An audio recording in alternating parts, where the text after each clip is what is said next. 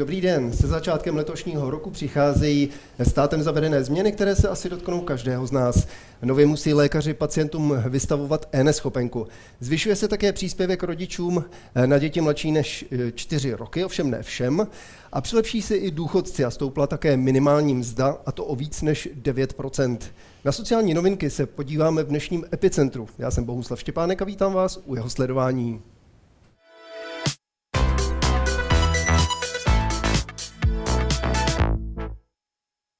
Dnes k nám do studia přizvala, přiz, dnes k nám do studia eh, přijala pozvání sociálně demokratická ministrině práce a sociálních věcí Jana, Malá, Malá, Jana Maláčová. Vítejte. hezké, hezké odpoledne. Děkuji za pozvání a přeji všem divákům eh, šťastný a úspěšný rok 2020. A hezky zabrptaný úvod. Paní ministrině, hned na úvod eh, NS Chopenka odstartovala 1. ledna, tedy včera. Jak hodnotíte první hodiny ostrého provozu? Tak eh, včera byl ten uh, náběh, řekněme, mírný, protože uh, byl státní svátek a to je vždy prostě úplně jiná situace než ten první pracovní den. Když to řeknu v číslech, tak včera jsme měli 274 vystavených e-neschopenek a dnes v tuto chvíli, to znamená možná před půl hodinou, to bylo již více než 6 tisíc. Ten rozdíl je značný zároveň to potvrzuje fakt, že e-neschopenka je plně funkční a že ji lékaři využívají, protože vlastně už jsme na průměrných číslech za den ve srovnání s tím, jak fungovaly neschopenky papírové. Jste také na tiskové konferenci prohlásila jedno smělé tvrzení. Můžete to zopakovat, tedy myslím ve vztahu k lékařům? Já si myslím, že uh, NS Chopenka bude uh, miláčkem lékařů, protože jim to uh, šetří čas, šetří jim to papírování, je to uživatelsky uh, jednoduchá záležitost v obou verzích ať už přes ten lékařský software nebo přes uh, e-portál České zprávy. A uh, pokud vám něco takovým způsobem, a bavíme se o pěti nových hodnotách, uh, ušetří čas a uh, to nemilé papírování, tak si člověk uh, takovou věc velmi rychle oblíbí. A bude to tedy opravdu zjednodušení a ulehčení pro všechny bez negativ? Je to vlastně pro všechny ty tři cílové skupiny, jak tomu říkáme, tak je to, um, ještě jednou to zopakuji, ušetření práce i času. Uh, je to uh, jednodušší pro zaměstnance, pro tyto, no, nebo pro pacienty, pro ty to znamená, a bavíme se o 4,5 milionu lidí, tak uh, pro ně to znamená, že nebudou muset s neschopenkou k zaměstnavateli, v momentě, kdy vlastně lékař potvrdí, že jsou práce neschopní, tak už mohou jít domů a tam se vyležet, nemusí se starat o to přenášení papíru, nemusí se starat o uh, lístek uh, na peníze, nemusí si pamatovat přesnou adresu zaměstnavatele, to je další vedlejší efekt e-neschopenky a všechno se bude přenášet uh, digitálně. Ovšem nezbavuje je to povinnosti i hned oznámit to, že nenastoupí do práce. Ta, ta, tato povinnost uh, neprodleně informovat zaměstnavatele, že jsou nemocní a nepřijdou do práce, ta trvá. Trvá také i u uh, ukončení neschopenky, tam se nic nemění, ale už nemusí vlastně posouvat ten papír. Co se týká té druhé cílové skupiny uh, zaměstnavatelů, tak ti budou vlastně v řádu minut, v momentě, kdy bude neschopenka nebo e-neschopenka, jak tomu říkáme, vystavena, tak uh, ti budou vědět, že zaměstnanec definitivně do práce nepřijde, že je dočasně práce neschopný, budou si moc přes svůj personální software celou tu situaci také zjednodušit, nemusí čekat, až to dojde poštou a tak dále dále. No a co se týká lékařů, tak o tom už jsem mluvila. Zkrácení času vystavení na vlastně e, té neschopenky nebo e-neschopenky na pětinové hodnoty. V podstatě lékaři zadají pouze rodné číslo. My jsme to dnes novinářům ukazovali v Motole, kde jsme e-neschopenku názorně ukazovali. Je to největší zdravotnické zařízení v České republice. Neschopenka v Motole také skvěle fungovala a člověk zadá prostě, nebo lékař, nebo ten uh, vlastně zdravotnický personál zadá pouze rodné číslo a vše ostatní naskočí. A co pak uh, musí lékař vyplnit, tak je diagnóza a potom uh, to datum neschopnosti. Právě lékaři řešili, co s tím takzvaným lístkem na peníze bude, tedy to potvrzení o trvání dočasné pracovní neschopnosti. Už to chápou všichni, pochopili, že to je plus pro ně? Uh, ano, tam se nic nemění. Uh, u lístku na peníze tu zůstává pouze to elektronicky. To znamená, že vlastně odpadá zase ta uh, povinnost papírování a myslím si, že Úplně upřímně, eh, zákon o e-neschopence Senát schválil 12. června minulého roku. Pan prezident ho podepsal 24. června na moje narozeniny, to si pamatuju velmi dobře. A, a my jsme měli vlastně ne, půl rok a 14 dní na to, aby jsme to celé realizovali. Je to obrovský IT projekt, jak říkám, 4,5 uh, milionu uh, pojištěnců, 280 tisíc zaměstnavatelů, 22 tisíc uh, zdravotnických zařízení, které vystavují neschopenku, nebo teď už e-neschopenku. A my jsme to dokázali za 6,5 měsíce celé zrealizovat. Dnes se ukazuje, že e-neschopenka je plně funkční. Uh, a to všechno za tak krátkou dobu, a přes fakt, že se o e-neschopence diskutuje od roku 2011, o jeho zavedení. A když uh, vezmu ty obavy zaměstnavatelů a lékařů, tak ty jsou oprávněné, protože my jsme v tom krátkém časovém úseku, těch 6,5 měsíce, uh, vlastně na to testování lékařům dali necelý měsíc, během prosince. Ale během uh, měsíce prosince jsme také uh, měli velmi intenzivní informační kampaň. Uh, vlastně po celou dobu od schválení zákona jsme se všemi těmi stakeholdery komunikovali, snažili jsme se tam vychytat spoustu chyb, snažili jsme se to pořádně otestovat tak, aby celý projekt byl úspěšný. Jsou chyby vychytané? Já si myslím, že v tuto chvíli ano, že vlastně ty obavy se nepotvrdily a cílem je, aby všichni měli jednodušší život. Pacienti, lékaři, zaměstnavatelé. Je to tedy to, co si nejvíce nebo co nejvýraznějšího si od té neschopenky slibujete, nebo co dalšího by mohla tedy přinést? Úspory finanční, časové, myslím, že třeba nebudou fronty u lékařů tak velké, tak jde zejména o ty eh, časové úspory, aby lékaři trávili čas eh, léčením pacientů a nikoliv uh, papírováním. Jde o to, aby zaměstnavatelé věděli co nejdříve, že jejich zaměstnanec je nemocný a případně jak dlouho uh, nebude vlastně tom pracovním procesu, aby si mohli uh, tu práci jinak naplánovat, najít za něho náhradu, aby pacienti, když jsou nemocní, tak aby uh, se soustředili na to, aby se vlastně vyléčili, aby, uh, aby se mohli odpočívat a ne, aby museli řešit právě uh, to posílání uh, papíru. Takže ta časová úspora je první uh, uh, velký cíl a ten druhý velký cíl je digitalizace státní zprávy obecně, tak abychom vlastně se reálně ocitli v 21. století, máme rok 2020. Když se ještě vrátím k tomu samotnému principu nebo k tomu, jak to bude fungovat, ta e-neschopenka, čili odpadá to, eh, myslím pro hypoteticky mě jako zaměstnance, že pokud eh, mě eh, lékař uzná neschopným dočasně, pracovně neschopným, tak kromě toho, že nemusím hned s tím lístkem nebo s tím potvrzením eh, k zaměstnavateli, tak eh, co bude potom, když eh, lékař můj dočasnou pracovní neschopnost ukončuje?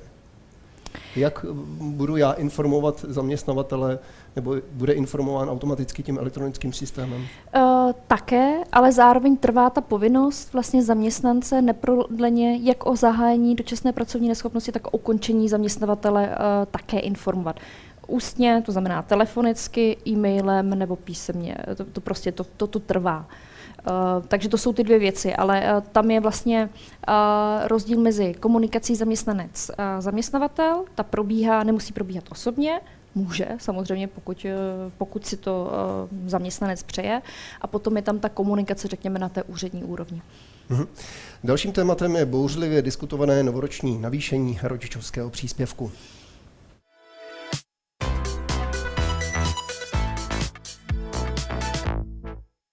Zvýšení z 220 na 300 tisíc, to je tedy ta, eh, ta částka. Není určené ale pro všechny rodiče nejvýše čtyřletých dětí. Kolik rodin tedy zůstalo mimo? Eh, platí původní údaj o zhruba 80 tisících?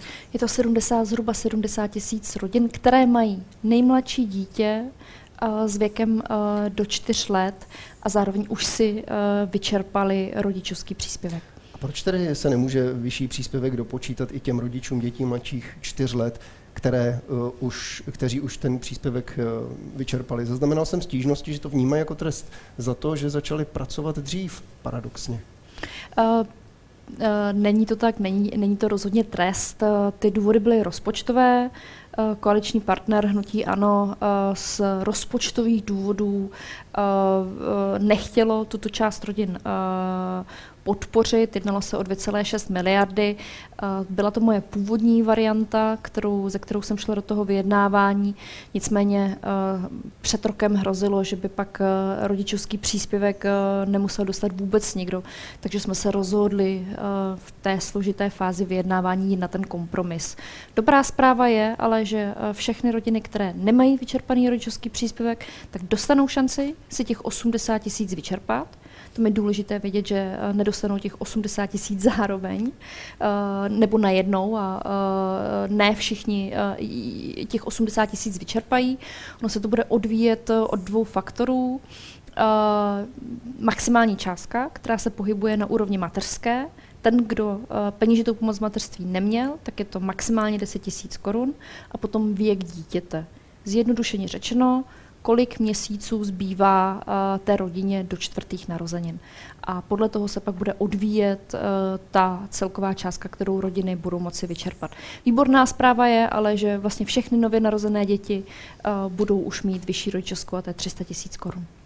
Nakonec i lidovci ten důvod to byl ten důvod, kvůli kterému eh, vlastně prohlásili, že návrh napadnou ústavního soudu jako diskriminační. To znamená, že není pro všechny, ale jenom pro ty, kteří dosud nevyčerpali, i když uh, ti ostatní mají také dítě mladší čtyř let. Vy jste v tomhle ohledu kapitulovala, přejete chystané lidovecké ústavní stížnosti úspěch? Pojďte se, tady se zaměňují, eh, a to je zejména problém našich eh, lidoveckých eh, kolegů a kolegyň, dva pojmy, a to je spravedlnost a protiústavnost. Já si myslím, že nejspravedlivější verze byla ta moje původní, která neprošla, Nicméně prošla ta druhá nejlepší verze, to znamená, že všechny rodiny s aktivním rodičovským příspěvkem dostanou šance vyčerpat těch 80 tisíc navíc, ale rozhodně to není protiústavní uh, návrh. My tady máme přechodné, řekněme, klauzule, které jsou běžné uh, v každém uh, zákoně. Ty celou tu situaci upravují, a, ale zároveň je potřeba říci, ať rozhodne ústavní soud, protože ten je jediný kompetentní, uh, který uh, může o této věci ústavnosti či protiústavnosti rozhodnout. O kolik víc by to zatížilo státní kasu, kdyby se ten váš původní návrh podařilo prosadit? Byly by to 2,6 miliardy navíc a přesto by zkrátka nejel vlak. Uh, tak uh, ono je uh, rodičovský příspěvek jako takový, uh, to navýšení stálo 8,6 miliard, ta verze, která prošla, plus 2,6 navíc. A uh, protože uh, prostě uh, na to nebyly zajištěny uh, ze strany ministerstva financí uh, finanční prostředky, tak uh, byl schválen ta kompromis, byla schválena ta kompromisní verze. Pojďme teď k praktickým věcem, co musí rodiče udělat pro to, aby ten příspěvek nebo to zvýšení toho příspěvku získali. Opravdu všechno probíhá automaticky, jak jste už tady ve studiu slibovala? Probíhá to automaticky. Pokud jsou rodiny spokojené s výší té měsíční částky, tak nemusí dělat vůbec nic. Pokud chtějí vyšší částku, eh, tak eh, se ji musí eh, navýšit. Eh, my jsme v podstatě ještě před eh, vánočními svátky tak eh, spustili informační kampaň, ať už v online médiích, v tištěných médiích, samozřejmě na webu MPSV, na sociálních sítích, ale také debaty na úřadech práce. Říkali jsme to čtvrteční debaty o rodičovském příspěvku. Ty měly svůj efekt, protože velká část rodin už si nastavila to čerpání buď před svátky, nebo si prodloužila, řekněme, rodičovský příspěvek už před svátky a pak uh, si uh, upravili tu výši uh, měsíčního příspěvku mezi svátky a teď, pokud budou chtít tu měsíční částku změnit, tak budou mít uh, příležitost na úřadech práce. To znamená, zjednodušeně řečeno, no to zní složitě, pokud jsem spokojená s měsíční částkou, tak eh, neřeším nic, všechno běží automaticky. Pokud chci měsíční částku navýšit až do výše uh, mateřské, tak, té eh, celkové výše? Té, ne, ne, až do výše mateřské, protože peněžitá pomoc mateřství se odvíjí od předchozího příjmu, je to 70% denního vměřovacího základu, tak to mohu udělat. Ten, kdo nečerpal uh, peněžitou pomoc mateřství, mateřskou, tak ten může čerpat částku až 10 000 měsíčně. Mění se nějak možnosti nastavení doby, za kterou mohou rodiče tento příspěvek po zvýšení čerpat? Ne, tam zůstává uh, stále uh, ta stejná úprava. maximálně do čtvrtých narozenin dítěte a ta nejkratší možná doba je, tuším, že dneska sedm měsíců, ale ta je možná jenom v případě, že máte odpovídající předchozí příjem. To znamená, že to musí být zase ve výši té materské. To znamená, jenom vysoce příjmové rodiny mohou čerpat takto vysoké částky. Problém vyčerpat e, navýšenou částku můžou mít i ti, e, jejichž dětem se blíží ty čtvrté narozeniny. Máte nějaký propočet, kolik rodin s nárokem na 300 tisícový příspěvek na jeho plnou výši stejně nedosáhne? Tak uh, propočítat to nejde, máme nějaké odhady. Uh, opravdu to bude záviset uh, na uh, tom, uh, jak vysokou částku mohou rodiny čerpat, maximální. Tam je důležité říci, že uh, rodičovský příspěvek může být nastaven i podle otce, protože v České republice máme uh, tu výjimečnou situaci, že rodičovská dovolená a rodičovský příspěvek jsou dva různé pojmy. To znamená, uh, i když zůstává na rodičovské maminka, tak příspěvek se může čerpat podle otce. To je uh, velmi důležitá věc rodiče to ví, tak jak sledují uh, ty debaty na uh, sociálních médiích a u nás muži stále mají v průměru o pětinu vyšší uh, mzdy a platy, takže to je jeden aspekt a potom ta zbývající doba, zbývající počet měsíců do čtvrtých narozenin. Jenom odhadem pro počty, jednoduchá aritmetika, máme zhruba 110 tisíc narozených dětí ročně, Eh, takže když to vypočítáme 12, tak eh, plus minus, ono se to liší, tak eh, měsíčně se to týká 10 tisíc dětí, které mají zhruba každý, je to, je to velmi jednoduchá selská logika, 10 tisíc dětí, které dovrší ty narozeniny čtvrté. A pokud mají nejasnosti, tak se samozřejmě můžou asi obrátit na úřady práce. To je to, co se nejvíce využívá. Pokud rodiny například nepochopily naše nejčastější otázky na webovém nebo na sociálních sítích, pokud nepochopili ten dopis, který jsme jim zaslali, a který už většina rodin obdržela, tak vždycky je nejjednodušší eh, zajít si na úřad práce, které jsou i v tuto chvíli personálně posíleny a tam jim bude vše vysvětleno a je to několika minutová záležitost. Eh, máme i tu zpětnou vazbu právě od eh, maminek i tatínků, že, že to je velmi hladce. A teď se podíváme na další zvýšení, ten, tentokrát minimální mzdy.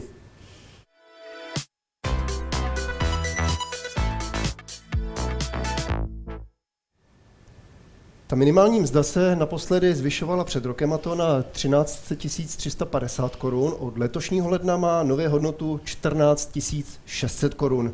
Není to stále málo, paní ministrině? Je to strašně stále málo. Eh, já říkám, že eh, za adekvátní minimální mzdu bych považovala 20 tisíc korun. Eh, já si myslím, že ten, kdo pracuje, tak by neměl být ohrožen nebo neměl by trpět chudobou. A 14 600 korun, to se asi shodneme, uh, není žádná hate paráda, za to se moc uh, slušně žít nedá. A jsou to lidé, kteří pracují. Uh, takže já v tom úsilí navyšovat každoročně minimální mzdu nepolevím. Máme 30 let po sametové revoluci a myslím si, že jeden z těch slibů vlastně té demokracie, prosperity a svobody by měl být naplněn. Pevně doufám, že v příštích letech se na 20 tisíc korun dostaneme. Odbory pro příští rok požadovali uh, růst o 1650 korun. Zaměstnavatele by přidali nejvýš 700. Nakonec je výsledkem kompromis o 1250 korun. Přilepší si opravdu zaměstnanci? Pokryje to inflaci pro ně? Inflace to pokryje, protože ta je, eh, tuším, že teď po vánočních svácích eh, něco nad eh, dvěma procenty. To navýšení je přes 9%, takže z toho je jasné, že to inflaci pokryje, ale přesto já si myslím, že minimální mzda je stále velmi nízká, pohybuje se spíše na té dolní hranici těch 40% průměrné mzdy a já si myslím, že bychom měli směřovat minimálně k 50%, ideálně přes 50%. Za minimální mzdu pracuje v Česku, jak jsem si zjišťoval, asi 150 tisíc lidí. Její výše ale důležitá i v tabulkách pro takzvanou zaručenou mzdu, která je v, v nejvyšší kategorii vystoupala až na 29 200 korun. V tomto ohledu už jste spokojená? Tak ty zaručené profese, to jsou, nebo zaručené mzdy se týkají profesí, které jsou kvalifikované, to jsou prostě desítky profesí, které všichni známe prostě z normálního pracovního života. Já si myslím, co je důležité u minimální mzdy říct, že to je jeden ze dvou nástrojů, které stát má nebo vláda má, jak pomoci tomu, aby mzdy byly v České republice vyšší. Protože když se podíváme na hospodářský růst, a úroveň mest, tak je jasné, že mzdy stále zaostávají procentuálně nebo poměrově za tím, jakých hospodářských výsledků dosahujeme. A konec konců nejjednodušší ilustrací tohoto faktu je, že Polsko i Slovensko, které jsou v přepočtu na jednoho obyvatele na tom hůře, tak budou mít vyšší minimální mzdu než je Česká republika.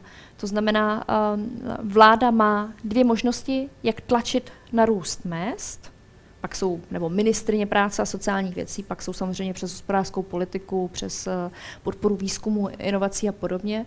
A tohle je jeden z nástrojů a já jsem ráda, že toho využíváme a že se uh, díky sociální demokracii daří uh, minimální mzdu rekordně navyšovat. Na kolik se ale podle vás přelije zvyšování minimální mzdy, ale i tarifů pro státní zaměstnance do komerční sféry? Tak eh, pokud máme historicky eh, vlastně eh, nejvyšší zaměstnanost, zaměstnavatelé si stěžují na nedostatek pracovní síly, to znamená, existuje zde vysoká konkurence, tak to pak pomáhá tomu, právě tlačí to ty mzdy nahoru obecně. To znamená nejenom na růst platů, ale i na růst mest právě tento fakt tlačí a samozřejmě vede to k tomu, že Zaměstnavatelé se snaží být uh, atraktivními uh, zaměstnavateli i, uh, i v jiných věcech, nejenom co se týká ohledu platové nebo mzdové výše přichází i s jinými benefity, takže je to přesně tady tenhle ten efekt, že se to přelívá do všech ostatních oblastí. No a v další části prvního letošního epicentra probereme důchody.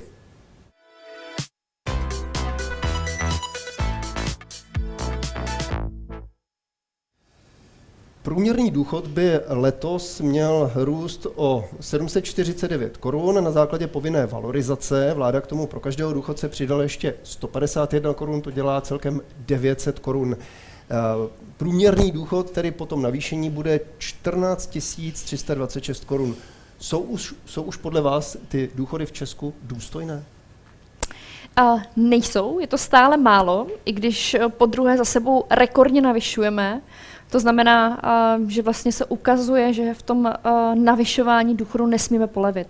My jsme jako vláda slíbili, že na konci funkčního období vlády bude důchod v průměru přes 15 000 korun a ukazuje se, že neuvěřitelným způsobem všechno zdražuje, hlavně bydlení, energie, ale také potraviny. Um, takže uh, já si myslím, že uh, musíme uh, vlastně našim seniorům a seniorkám zajistit uh, důstojné stáří a v tom navyšování nepolevit. Kolik by podle vás bylo dostatečné navýšení důchodů? Tak já si myslím, že uh, obecně uh, se říká, uh, že nebo ta minimální hranice se považuje 40 uh, průměrné mzdy. To, jsou ty, to jsou ty částky, o kterých se pohybujeme. Uvidíme, jak za ty dva roky, jak bude vysoká průměrná mzda. Tuším, že ty odhady jsou teď, ježiš, uh, 36 tisíc korun zhruba. Nevíme to, uvidíme, jak se bude vyvíjet ekonomika. Takže 40 eh, z toho uh, to je. Rychle to přepočítejme takhle po svácích. Uh, já si myslím, že těch minimálně 15 tisíc na konci funkčního období je opravdu minimum a velmi bych si přála, a je to i priorita sociální demokracie, Eh, aby eh, jsme šli tímto směrem a myslím si, že ty čísla naznačují, že se nám to povede. O 15 tisících, tedy o překročení 15 tisíc průměrného důchodu, eh, to, to uvedl i ve svém novoročním projevu premiér Andrej Babiš v letošním roce. Čili jste s ním ve shodě, nebo chtěl byste ještě víc? Tak je to naše společná priorita. Já, kdybych mohla, samozřejmě je to otázka financí, a je to taky eh, smyslem důchodové reformy, kterou připravujeme, tak eh, já si myslím, že seniori a seniorky si zaslouží ještě více protože říkám, že jsou to lidé, to jsou naše rodiče, prarodiče, kteří vybudovali tuto zemi, Uh, myslím si, že málo co je horšího, aby člověk uh, na konci života, kdy chce mít uh, vlastně zasloužený odpočinek a klid, tak aby musel počítat každou korunu. A ještě jednou bavíme se o tom, že vlastně přes milion seniorů a hlavně seniorek na ten průměrný důchod nedosáhne. To znamená, že mají opravdu, musí počítat každou korunu. A to si myslím, že je neudržitelný stav. A bavíme se celkově ve starobním důchodu je 2,5 milionu lidí. To znamená, že to zase když, když to přenesu nebo řeknu zjednodušeně, je i v našem ekonomickém zájmu, um, protože naše ekonomika je postavená mimo exportu uh, také na spotřebě. A pokud uh, mají uh, 2,5 milionu lidí uh, důstojné mzdy, které, uh, důstojné důchody, které si bez zesporu zaslouží, tak uh, je to i stimulus pro, pro, uh, pro naše hospodářství. Ale ještě zpátky k té důchodové reformě.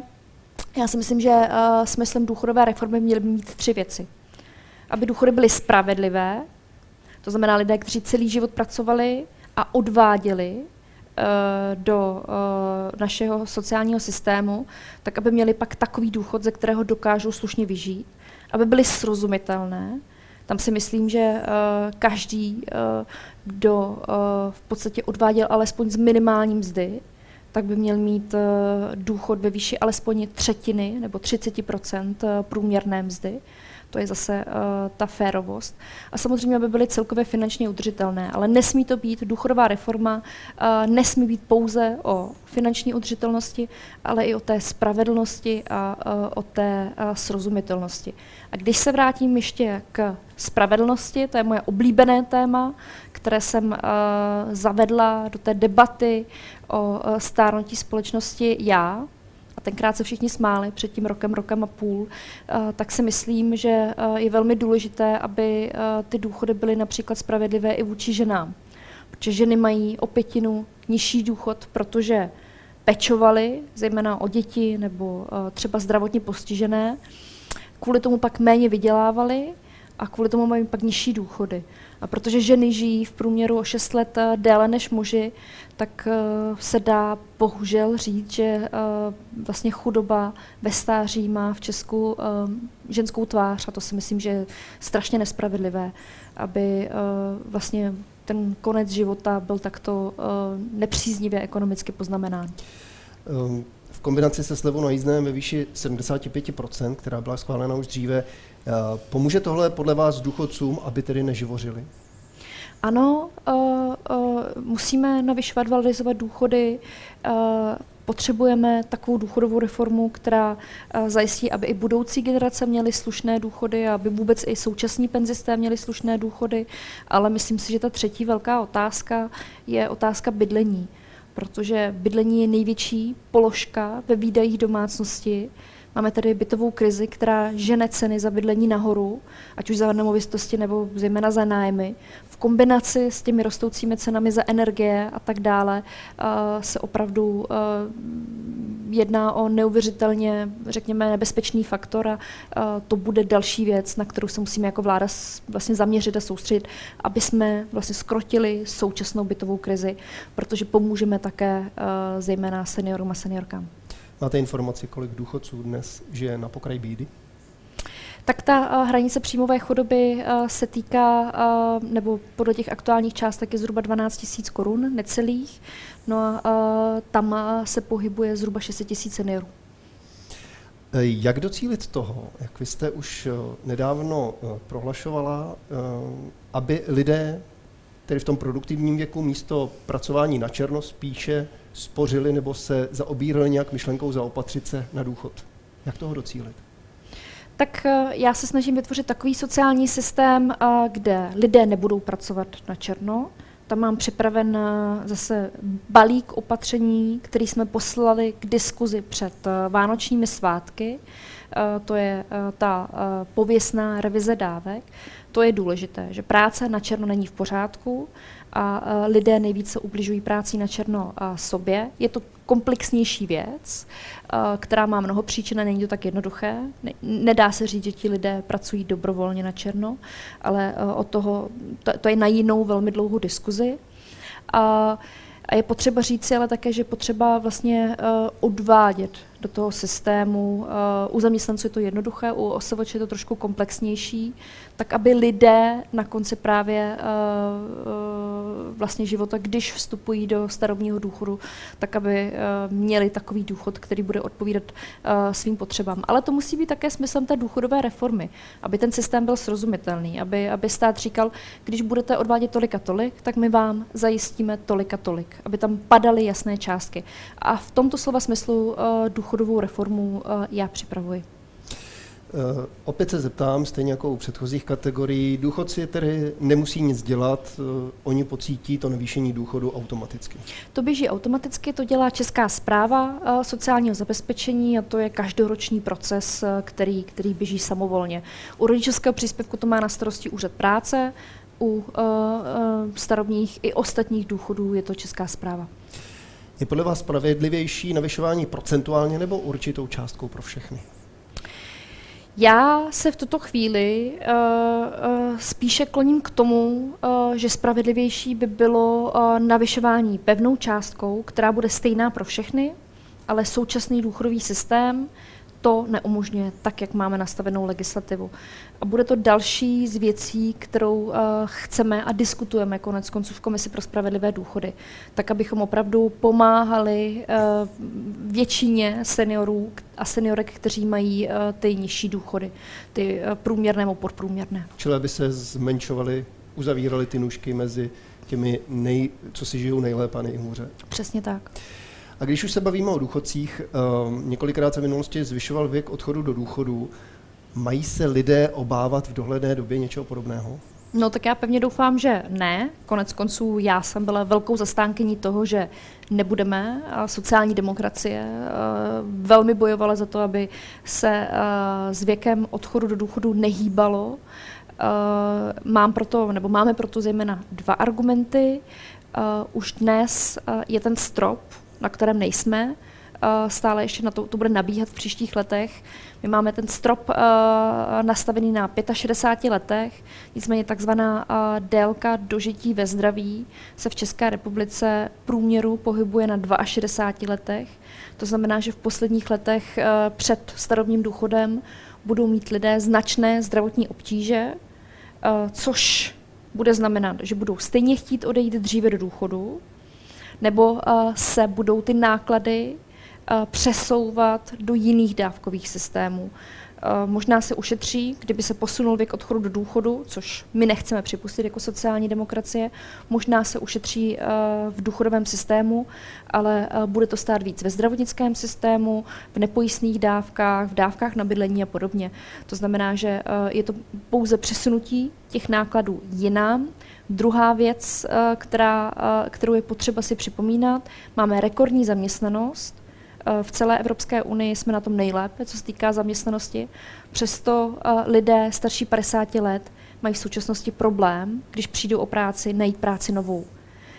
A kdybychom zvyšovali věk odchodu do důchodu, tak těmto lidem ještě více ublížíme.